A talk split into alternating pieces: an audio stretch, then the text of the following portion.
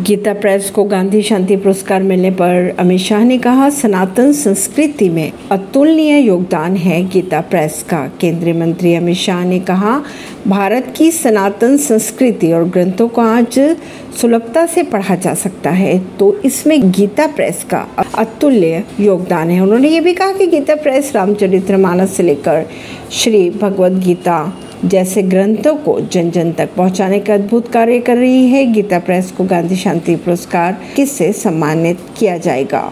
अमित शाह ने यह भी कहा कि 100 वर्षों से ज़्यादा समय से गीता प्रेस रामचरित्र मानस से लेकर श्री भगवत गीता जैसे कई पवित्र ग्रंथों को निस्वार्थ भाव से लोगों तक पहुँचाने का अद्भुत कार्य कर रही है। गीता प्रेस को गांधी शांति पुरस्कार मिलना उनके और उनके और से किए जा रहे इस भागीरथ कार्यों का सम्मान है। ऐसी ही खबरों को जानने के लिए जुड़े रहिए जनता सरिश्ता पॉडकास्ट से। परमेश दिल्ली से।